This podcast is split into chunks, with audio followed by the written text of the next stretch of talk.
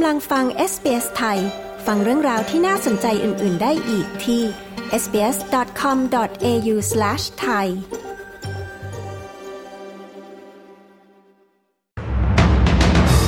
ฝ่ายค้านแสดงจุดยืนไม่เห็นด้วยโครงการจ่ายยา 60 วันในราคา 30 วันของรัฐบาลสหพันธรัฐ หน่วยงานคุ้มครองผู้บริโภค แนะประชาชนเช็คแผนพลังงานไฟฟ้า หลังพบครัวเรือนจ่ายแพงกว่าที่ควรถึง 20% เวสเทิร์นออสเตรเลียประกาศพื้นที่กีดกัน 2 กิโลเมตร หลังเกิดอุบัติเหตุรถบรรทุกสารเคมี ติดตามสรุปข่าวรอบวันจาก SBS ไทยพฤหัสบดีที่ 10 สิงหาคม พุทธศักราช 2566 กับผมตินรวัตรปัญญาครับ ฝ่ายค้านในรัฐบาลสหพันธรัฐจะขัดขวางโครงการจ่ายยาบางชนิด ในปริมาณสำหรับใช้ 60 วัน ในราคาสำหรับใช้ 30 วัน จนกว่าจะมีการตกลงเจรจา และมีการปรับใช้ข้อตกลงใหม่กับร้านขายยาชุมชน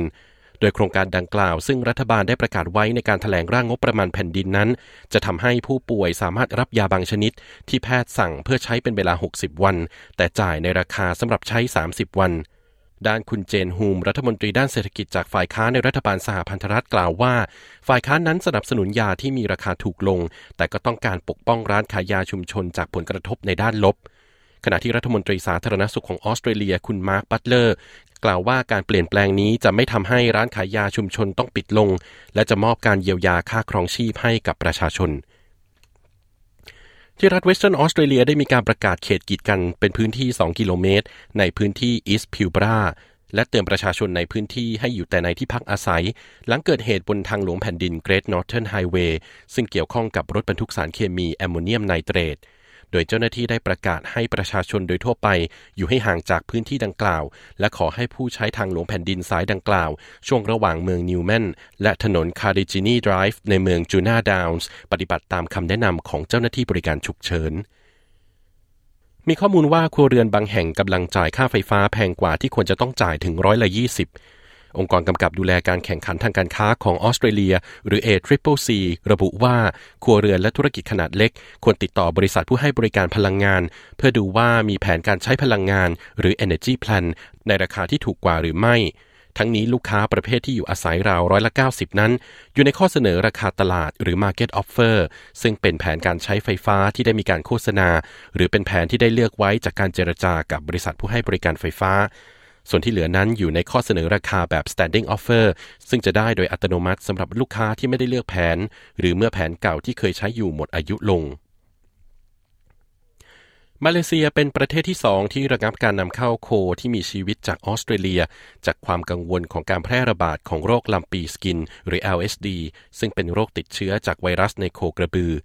โดยเมื่อสัปดาห์ที่ผ่านมาอินโดนีเซียได้สั่งระงับการนำเข้าโคที่มีชีวิต จากโรงงาน 4 แห่งในออสเตรเลียเป็นการชั่วคราว เพื่อรอผลการตรวจโรคสัตว์เพิ่มเติม หลังตรวจพบโรคลัมปีสกิน ในโคส่วนน้อยที่นำเข้ามาจากออสเตรเลีย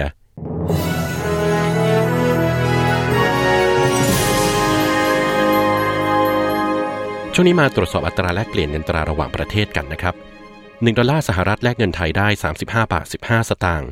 1ดอลลาร์ออสเตรเลียแลกเงินไทยได้ 22 บาท 98 สตางค์ และ 1 ดอลลาร์ออสเตรเลียเทียบเท่ากับเงินดอลลาร์สหรัฐวันนี้ 65 เซนต์นะครับ ส่วนพยากรณ์อากาศทั่วออสเตรเลียวันพรุ่งนี้ วันศุกร์ที่ 11 สิงหาคมมีดังนี้นะครับ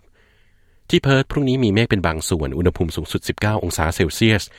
แอดิเลดพรุ่งนี้อาจมีฝนตก อุณหภูมิสูงสุด 15 องศา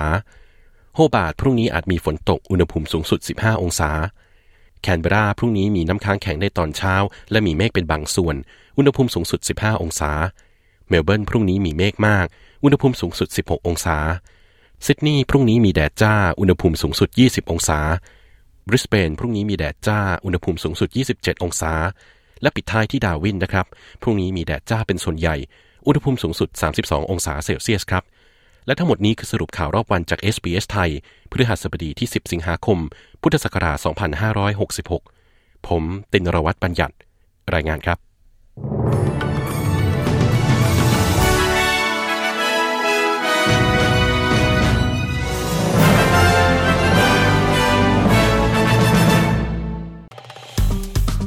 กดไลค์ แชร์ และแสดงความเห็นไป follow SBS ไทยทาง Facebook